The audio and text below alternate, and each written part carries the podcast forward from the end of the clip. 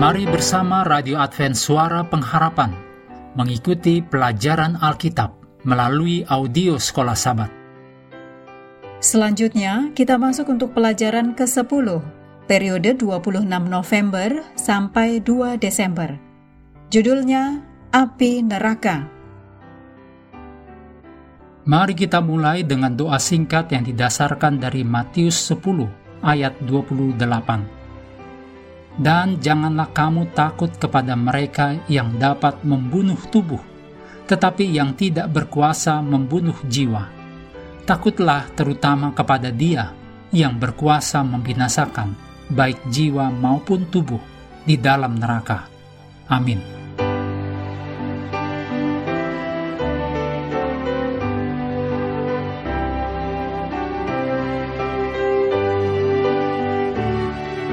Sahabat petang, untuk pelajaran sepanjang pekan Anda boleh membaca ayat-ayat berikut ini. Markus 9 ayat 42 sampai 48. Maleaki 4 ayat 1. Yudas ayat 7. 1 Timotius 2 ayat 5. Kisah 2 ayat 29, 34, 35 dan 1 Yohanes 5 ayat 3 sampai 12.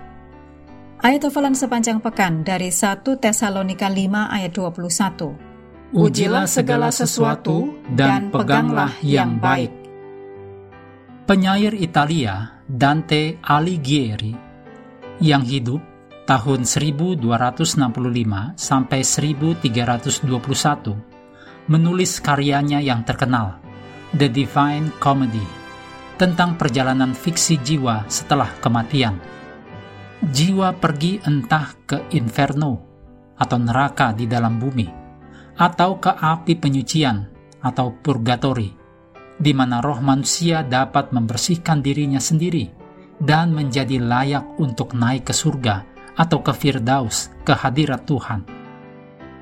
Meski hanya berupa puisi dan fiksi, kata-kata Dante akhirnya memiliki pengaruh yang besar terhadap teologi Kristen khususnya teologi Roma kepausan. Gagasan dasar tentang jiwa yang kekal akan pergi ke neraka atau ke api penyucian atau ke surga adalah dasar dari gereja Roma kepausan. Banyak denominasi Protestan konservatif juga percaya pada kekekalan jiwa yang setelah kematian naik ke surga atau turun ke neraka.